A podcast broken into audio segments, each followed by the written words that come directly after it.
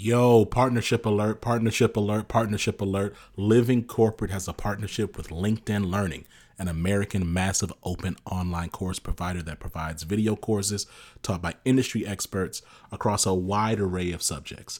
Now, the partnership is because Living Corporate has courses on LinkedIn Learning focused on diversity, equity, inclusion for leaders, career professionals, and anyone really looking to upskill themselves and be better allies. So make sure you check out our courses on LinkedIn Learning by clicking the link in the show notes. And let's just say you don't want to do that.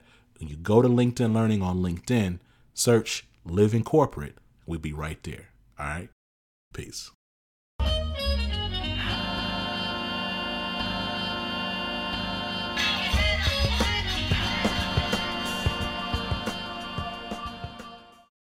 What's going on, Living Corporate? It's Tristan, and I want to thank you for tapping back in with me as I provide some tips and advice for professionals.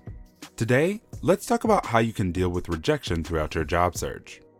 We all know how physically and mentally taxing applying to jobs can be. Networking, analyzing job descriptions, adding projects to your portfolio, researching companies, tailoring your resume, writing customized cover letters, and preparing for interviews require the same amount of energy as a full time job. Not to mention all the stress and strain that comes with being invested in a particular company's hiring process and constantly checking your email, hoping that you'll advance to the next step, only to receive the dreaded, We appreciate your time, but we've decided to go in a different direction. Those rejection emails can put us in a negative mindset where we begin to second guess ourselves, our experiences, and our abilities.